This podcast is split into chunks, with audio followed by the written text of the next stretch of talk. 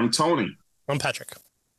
And welcome to another uh, episode of Cave to the Cross Apologetics. We are working our way through John Frame's book on apologetics, apologetics as a justification of Christian belief. And uh, we are uh, have just finished chapter five, and now have, we're moving on to chapter six. And this chapter is um, apologetics as proof. So that's similar to chapter five. But here he wants to prove the gospel. So that's what he's going to spend some time looking at this week. And uh, he says, proving the truth of a historical narrative, such as the gospel as presented in 1 Corinthians 15, he says, is rather different from proving the truth of a general worldview. He says, in the latter case, we can deal with common features of our experience, as its values, truth, cause, and purpose, and those types of things. But in the former, right, uh, with regard to a historical narrative, we are pretty much restricted, he tells us, to evidence related to a historical period in the distant past. And so the primary sources, he says, are really the scriptures themselves. And so this is going to be kind of like a defense of the scriptures because the scriptures are, as he says here, the primary sources of the gospel. And so he has to jump in and try to give us a, a good defense of why scripture is credible and trustworthy.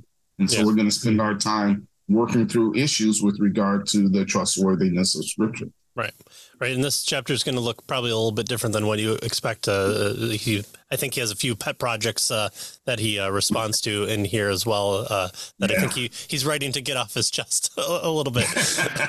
so we'll, we'll see that as uh, as we go through.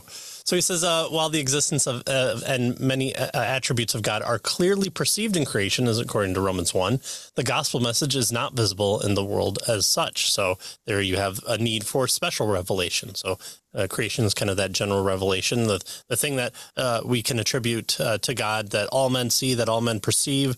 John Calvin calls it the sensus divinitatis. You, you know God exists by experiencing the world and knowing that it's not just some thing that just popped into existence five minutes ago, and it's not just something that uh, e- evolved over uh, all these minuscule amounts of chances to get uh, you to the amino acid uh, from from your to to where you're at today. Uh, you know the the the the the, the frog turning into a prince over billions of years is uh, a, a lot harder to swallow than the the the magic one. Yeah, but so this is kind of the distinction here between general revelation, which is what you're talking about, mm-hmm. and special revelation, right. which is what scripture gives us. Right. So that's the distinction, I think, is what he's trying to get at. So general gives us uh, nature gives us the the the is the general preacher, and uh, here uh, for the gospel, a, a, preacher is needed to communicate the gospel, as according to Romans ten. So our main task is to isolate the Bible's own argument for the truth of the gospel message, and the reader here may profitably review the exposition in chapter two of the biblical uh, good news. Uh, to summarize, Scripture tells us that creation in God's image, our fall through Adam into sin, and God's free gift is of his only son to die an atoning death for our sins and to raise us up with him in newness of life. That's the gospel right. message. That's the good news. Yeah, there you go. So you don't necessarily have to go to chapter two. He, he gives you a brief summary of it there uh, in this introductory remarks. All right, so he starts off here with Scripture's doctrine of Scripture. Right? How does Scripture see Scripture? What is the teaching? That's the idea of doctrine. What is the teaching of Scripture on Scripture? He says, why should we believe, uh, you know, uh, that uh, the gospel is true, right? Well, it says it's and Scripture, in fact, in general. He says essentially because God has told us so in the Bible, you know, and he gives the old song. He says it's right. Jesus loves me. This I know, for the Bible tells me so. Right. So the Bible presents us, he tells us, with the doctrine of the Bible. The Bible itself is not merely an incidental human record of Jewish history and early Christianity. Rather, the Bible is what he calls God's self witness, right? And so the Bible is a witness that God has given, uh, given us of himself.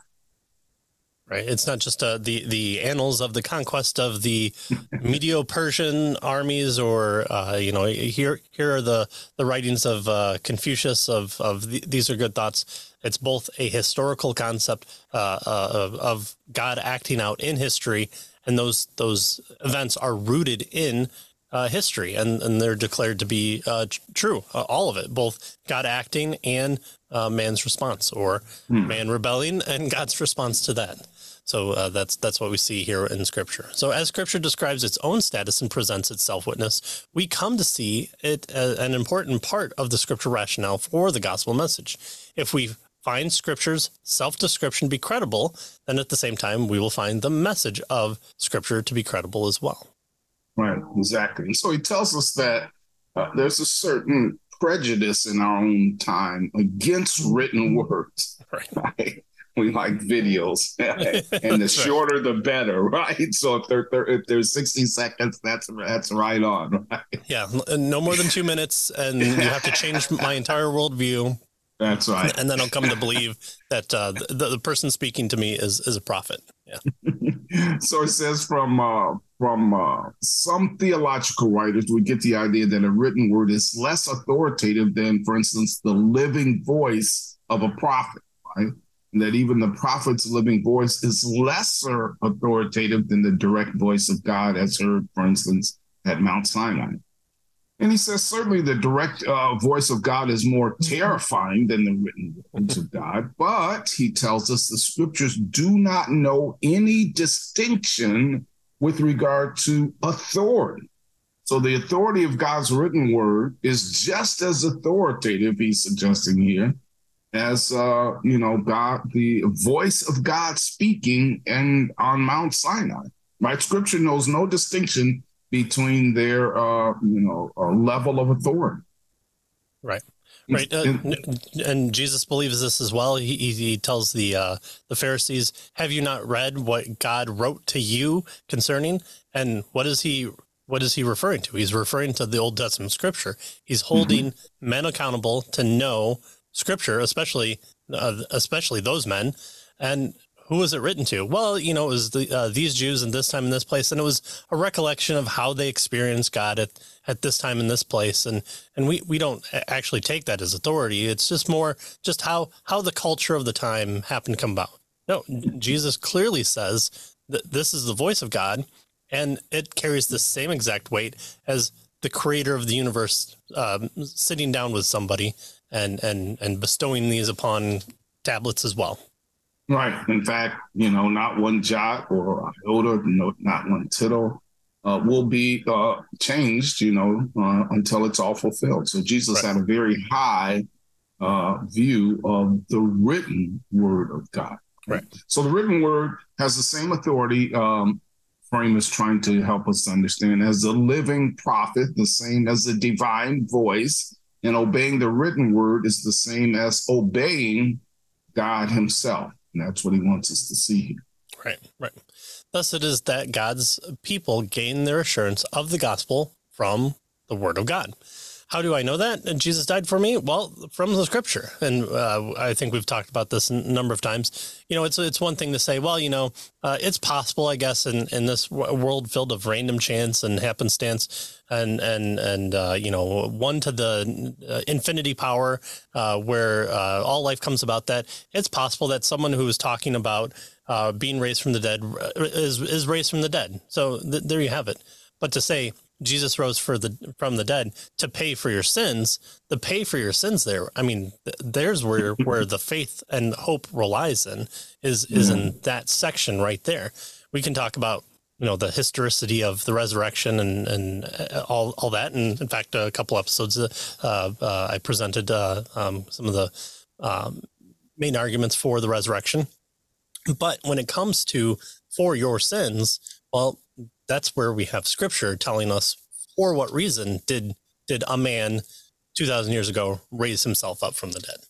Right exactly. So we have the uh, the historical account and then we have the divine interpretation of the right. historical. Right. Right the from your sins is the divine interpretation. Mm-hmm.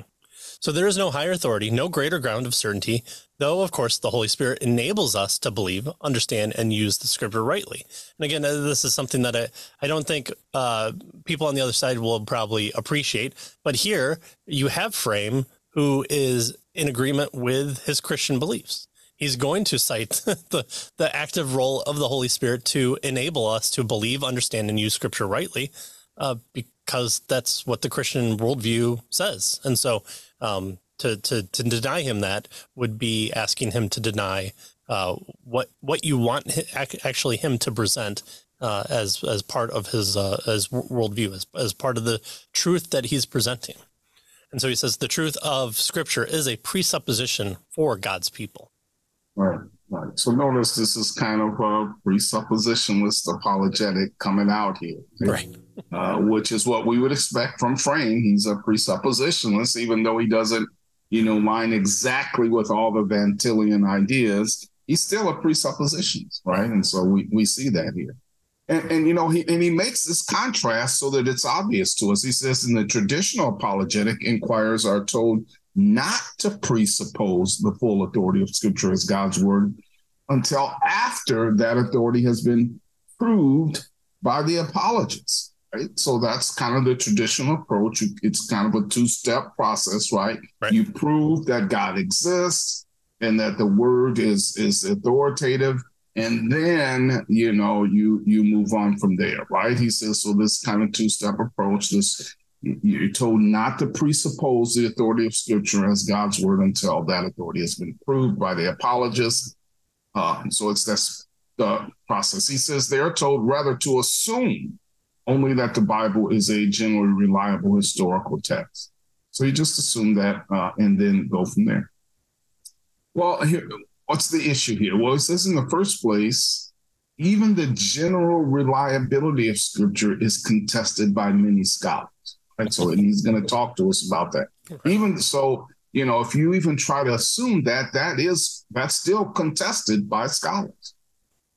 Right. And two other uh, reasons he gives is we should never tell inquirers to presuppose less than the truth. Again, mm. uh, that that that's uh, that's something that I think on the face of of of the uh, classical versus presuppositional, um, the the the thing that we're trying to be outright with is no, uh, th- this is what we believe and this is what we want to hold to. And to ask us to do anything less than that is to ask us to be less than truthful. And that's mm. that's not what a debate on any side wants. No, no, I, I want you to believe what you believe and, and, t- and tell me about it. So uh, I want that for the atheist. I want that for the Buddhist. I want that for the Mormon, for the Islamist. So I, uh, we, we should want them to present their worldview and to hold back that on on our side for ourselves just to make it palpable or easier or less confusing or whatever it might be is presenting the other side less than what we actually believe. Right. And so we should go just like we want them to share what they believe and we can take a look at it. Right. We should be sharing what we believe. Right. And so not assume, you know, that uh, there's some kind of neutral ground and that uh, we can all, you know, get on board there and then look at you know everybody has their perspective their beliefs their their presuppositions their worldview mm-hmm. and we have to acknowledge that we all work from that particular position right and so really what we do is we critique the worldview uh, and then go from there right we don't and, and so we shouldn't ask believers and this is the point i think he's making to give up our worldview uh, because what we're saying is that uh, you're asking them to do what he says here uh, presuppose less than the truth. So the scripture is contested. Uh, it, it uh, to to do opposite is uh, to suppose less than the truth, and then the third one is the Bible's own argument for Christianity presupposes its own authority in the fullest sense of of what it's saying, and so right. we see that from from the Old Testament. We see that from Jesus. We see that from the New Testament authors. We see that from the early church. Um, so you know, it, we we can't just cut out the central role of of the Bible of of Scripture of believing that it's God's word to His people and to the world um, for the sake of uh, e- easeability, I guess. yeah. So, so notice what he's doing here. He's trying to prove the gospel but by but uh, in that process, you kind of have to um, verify and prove the scriptures, right? So that's what he's what he's getting at here. That's mm-hmm. what he's really giving us an argument for why the scriptures are authoritative. And so, of course, the, the objection is, well, what about biblical criticism? Right? What about uh, you know the uh, the theory that uh, you know um, uh, Jesus maybe not have said hasn't said all didn't say all the things that he said, and that the uh, the Pentateuch was written by several other people and put together, you know, and all that kind of stuff. You know, what about biblical criticism? Well, he says, for those who are not yet willing to confess Christ on the basis of the arguments above, that is, the Bible is its kind of own self verification. He says, I do have more to add, more about Scripture's own rationale for its teaching. But before we get to that, you know, he must answer this issue with regard to uh, this objection to the argument that Scripture is indeed authority. And so he wants to spend at least a few minutes here on the idea of biblical criticism. Right. Right. And uh, this is um, something if, if you. Um, if you get into debates, this is the majority of scholars say, or a majority of of, of uh, people who study uh, the writings of Paul only attribute these letters to him, and so this right. is where that type of higher criticism comes into play. Not all of it's right. bad, but not all of it's good either. We right. need to take it take it with everything, with actually looking at it, not just using it as a kind of proof text preholder of, well, I can be confident in this because a majority of scholars have said this. Right. And so he talks about things like uh, the Old Testament, for instance. This is on page 133. He says the Old Testament was carved up into various sources and right. traditions, and the first five books uh, were ascribed to various unknown authors such as J.E.D. Uh, P. and sometimes J1, J2, and so on. This was called the documentary hypothesis. The history of Israel was reconstructed, he says. Genesis 1 through 11 was relegated to the category of myth, legend, or sage. The stories of Abraham, Isaac, and Jacob were also regarded as unhistorical. And so some scholars have even denied that there have been an exodus, right, of God's people from the land of Egypt. So once you start, you know, down this road, you can, uh, you know, question everything. You right. can question everything. Is, right. is what he suggested. This is this is the Peter Enns approach. Uh, Peter Enns just says, "Well, nothing in the Bible is true except for that which leads to salvation." Okay, so like uh, global flood? Nope, nope, can't do that. Uh, how about the walls of Jericho? Oh well, we know from pottery shards that the walls of Jericho never mm-hmm. fell. Uh, okay, well, uh, what about the the the need for uh, salvation because of fallen sin? Nope, can't can't do those either. Well, okay. so so what? Well, maybe parts of the resurrection and uh, the cross. That, that that's as much as I can give you. Uh, so that's kind of the Peter Peter Enns approach of of this uh, higher criticism. So that all all that's left with you is uh, about three pages of scripture that you have to defend, and uh, even even then you can probably turn it over to somebody else. Well, Frame doesn't have a high view of this. He says it's a continual embarrassment to Bible believing Christians that many professional Bible scholars and theologians who are, in one respect, in the best position to defend the gospel are themselves sharply critical of the historic Christianity. This was not always the case, and he says until around 1650, most, including the most famous theological scholars, were staunch defenders of biblical supernaturalism. Then the uh, uh, supposed age of reason came in, where traditions were jettisoned, human autonomy was lauded, and theories honored as much as their newness as uh, for their truth uh, uh occurred. Yeah. And so uh, yeah. that, that that's uh, that's kind of where you start having having the critique, and it was mostly just, well, I, I don't believe this because I don't want to, or um, let, us all start from scratch from from everything. And if you can um, prove it to me, then I'll believe it. Well, right.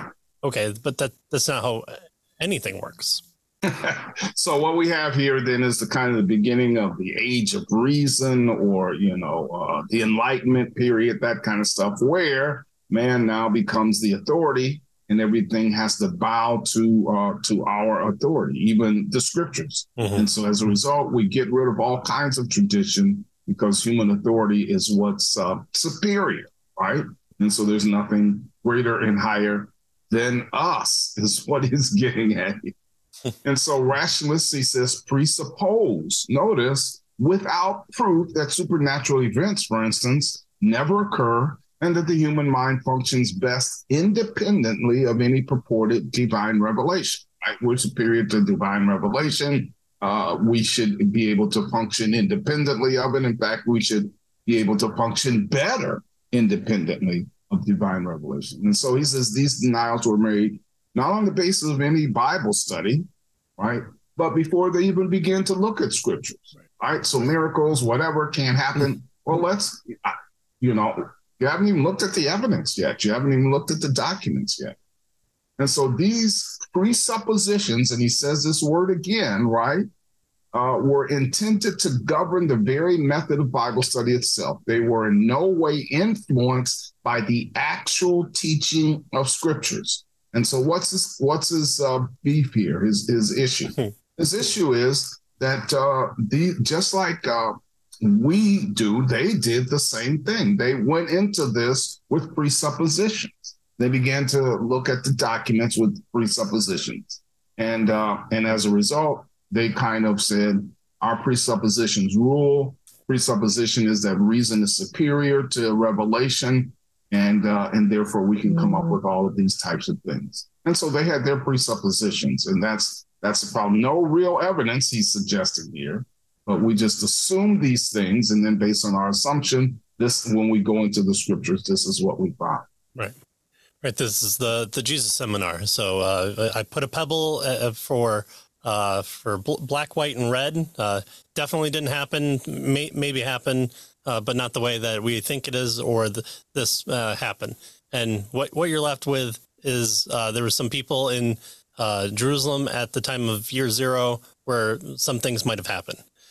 So you know you have J- Jesus. he didn't walk on the water; he walked by the water. That's the better rendering of this. And so when Peter's amazed at Jesus walking by the water, then that that clearly makes sense of of why he gets out of the boat and runs to him and starts sinking. Well, except maybe not. And so so yeah, so you have this this uh, uh, uh con- convince me it's true uh, from from my point of view, where the internal critique is not at all attributed here, and uh, the the naturalist the, or the rationalist uh, point of view is just assumed uh, from the get go uh, without needing to to present its evidence. Well, why can't we do that with just scripture then? yeah. All right. Well, this what, meant what's from, good for the goose, right, is good for the game. exactly. what this meant from this point on is the view of scholarly establishment. The Bible would have to be studied from non-biblical assumptions, assumptions that flatly contradicted the teachings of historic Christianity. Again, don't give the universities over to the enemy. So that, that's that that's what we've done here, and so th- this is this is what we've we've come up with. And so you might have uh, the study of the Bible uh, from a historical point of view, uh, but that that's all we can get you. We, we can get you the names and places. Uh, th- those are really interesting, but uh, uh, the, the the fact that the the Passover happened d- definitely didn't. So so we can just th- throw those away. But oh look, th- this is a name for you know the, the third third Ramses uh, uh, town of, of, at this time. Oh, that, that's really interesting that it coincides mm. with uh, this this type of naming scheme. Well, that's really interesting. Well, under that presupposition, it was obvious that the Bible had to be treated as any other book. That is, a book with a mere human origin and merely human authority. Uh, and these scholars routinely denied the supernatural. And I just have to go on, if he's going to go on one rant, I have to go on one rant. The Book of mm-hmm. Eli was a great movie until the very end after you find out what the book is. And it's just copied and it's just put on a shelf with all these other books. But the whole movie is about how this one book uh, spoilers it's the bible uh, causes people to to to to use it for evil for good. Uh, it's a source of hope. It's a source for damnation. And it it's this thing that everyone the, the MacGuffin that everyone goes towards in that movie and then it's just placed on the shelf with everyone else. And I'm like, that that's that's that's the worst part of that movie because it upends everything else that it claims to be. Here's the book that's so important this person's willing to to fight and die for it and to rescue it, and then it's just shelved with everything else. So that that's what we're doing here in scholarly works by, by giving it over and saying you can treat the Bible however you want, just don't treat it how it views itself, and definitely don't view it how uh, uh, it it it it, um, it has repercussions for the claims that it has within it. But any, exactly. any other way that you want to take it, as long as you put it on the shelf with all the other uh, Canterbury's uh, fairy tales or or um, uh, you know Charles Dickens, then then that, that, that, that, that's where it can stay. But definitely don't move it to the nonfiction section. Right, right. And so this denying of the this anti supernatural denying, right? Uh, and he says the, the biblical concept of prophecy, for which, uh, for instance, which involves the placing of divine words in the mouth of a human being, and which includes the foretelling of future events, was simply denied as a matter of principle. We don't even. And so, how do we explain it, right? Well, passages that appear to give detailed predictions of future events were dismissed as fraudulent and as actually having been written after the predicted event. There. Right. So now we've explained it, right? Because right. there is no supernatural. There is who can nobody can tell the future. Right. And so we just say it had to be written later, right? It had to be written after yeah. the fact. The That's book of Daniel. The book of That's Daniel right. is a, a, perfect example of that. Well, you know, it, it, a, a, book can't name King Cyrus there. It has to be written way after. So uh, we're, we're, we're, putting it afterwards. And then we're presenting to the king to, to go, oh, look, you're in here to, to give us our freedom. Well, no, that, that that's that's not what what the history has has told us from that. All right, so as before, these scholars offer no proof that their methodology is superior to that of historical Christian methods of Bible study. Instead, we are dogmatically told that men cannot believe in the miraculous uh, and or, or occurrences of the miraculous in the age of radios and airplanes. How radios and airplanes refute, for example, Jesus feeding the 5,000 is rather unclear the criticism, uh, uh, the critic's own belief in their method is not based on proof in any normal sense. It is a presupposition. So if they can have their presuppositions, why can't we have ours? And let's look at an internal critique of how that matches up with it. Well, no, uh, they hold the power, and so th- their their presuppositions rule the day because they control the universities. They can scroll, control uh, the the the publications. They uh, the, the, they can control who what peers peer review, and so uh, you know the, it, it, doesn't even have a chance to to get to the table. Uh, That's right. Uh, there was a there was a let's see, it was a Japanese uh uh, Uh, study in Nature, and it was translated.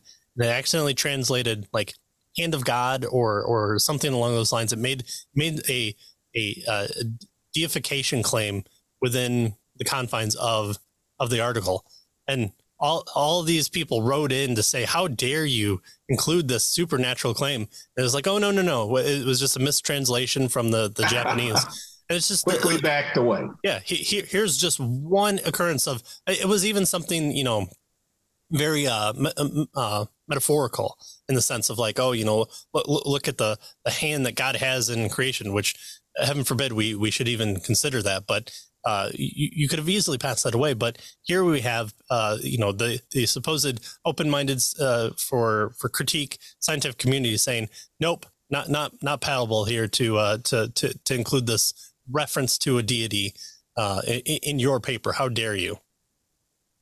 Yeah, yeah. And so he said he asked the question, but right, even uh, with regard to this anti supernatural and anti, you know, predictive prophecy and these presuppositions, is Scripture's teaching about itself credible?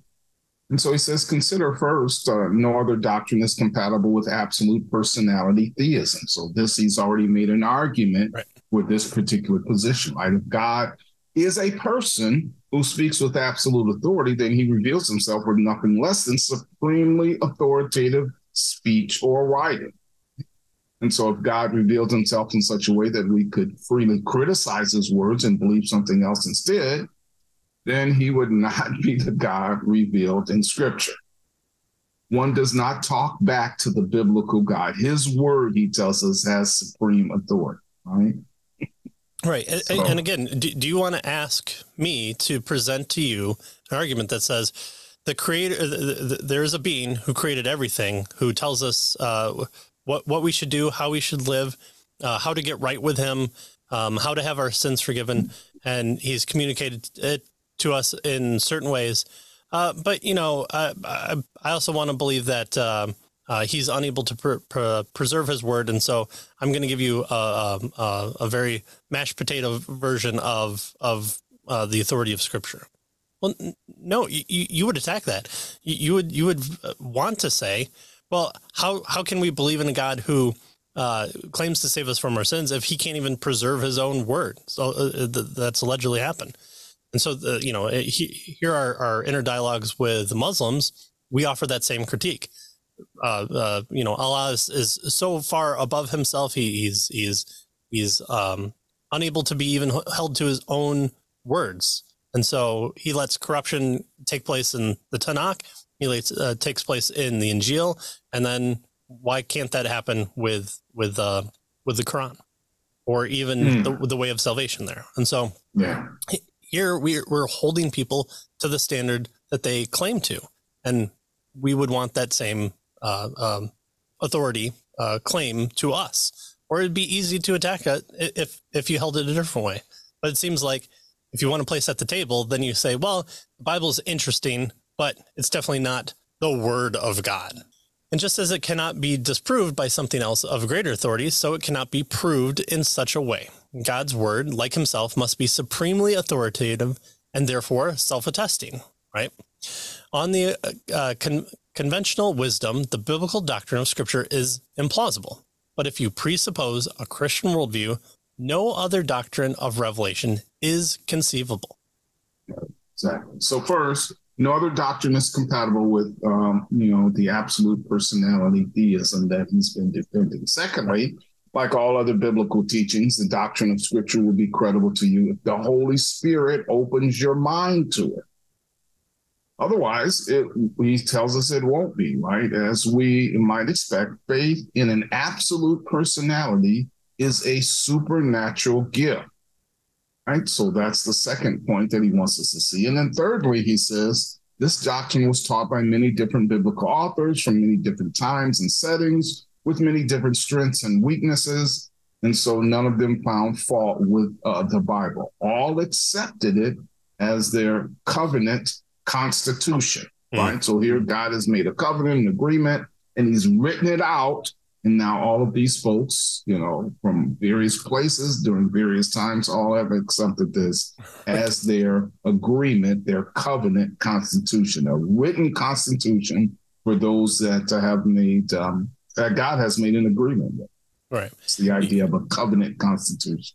You don't see the Old Testament writer saying, Thus saith the Lord, if you do this, then I will do this. If you don't, uh, you'll uh, f- uh, fall into uh, a wicked perversion. You'll eat your children, uh, and uh, you'll be uh, carried away by uh, uh, outside conquerors.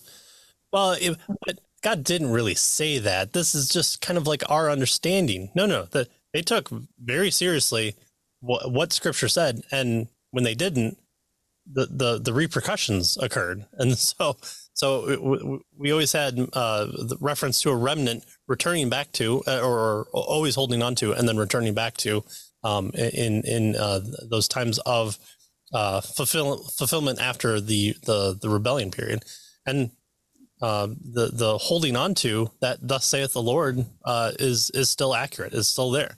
People might have gone uh, away from it, but they still viewed it as authoritative, and uh, they they you know built Asherah poles and established other false gods alongside the real God, not in in in uh, replacement to him, but into addition to him.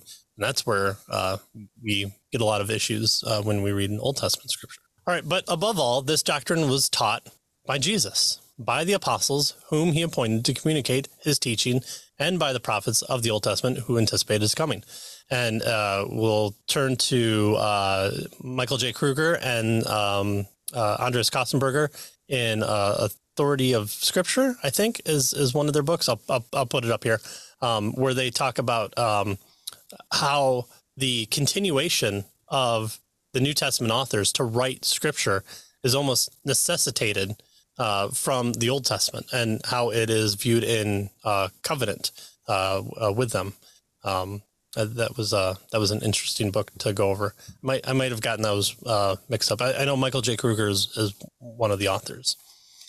But thus, Scripture is a necessary element in a great drama of redemption. The credibility of that redemption validates the Scriptures and vice versa. Yeah, good. And so, what he's suggesting here is that there are uh, reasons to buy the, that Scripture itself argues for its own credibility and uh, as Christians, you know, as we walk into this and presuppose it, then it kind of verifies itself. The reason that you can presuppose that it's not credible and that uh, um, you can have a naturalistic, rationalistic presuppositions. And then, of course, you have to come up with all kinds of ways to explain away what scripture has to say. All right. And so uh, here we'll take a pause right in the middle of our chapter. Uh, it's a good uh, um, moment uh, when Frame changes uh, tracks here to, to go back to uh, looking at uh, scripture's rationale for the gospel message. And uh, we'll join us back next time as uh, as we continue on chapter six of proving the gospel with John Frame. So thanks for joining us, and we'll see you next time. See you next time.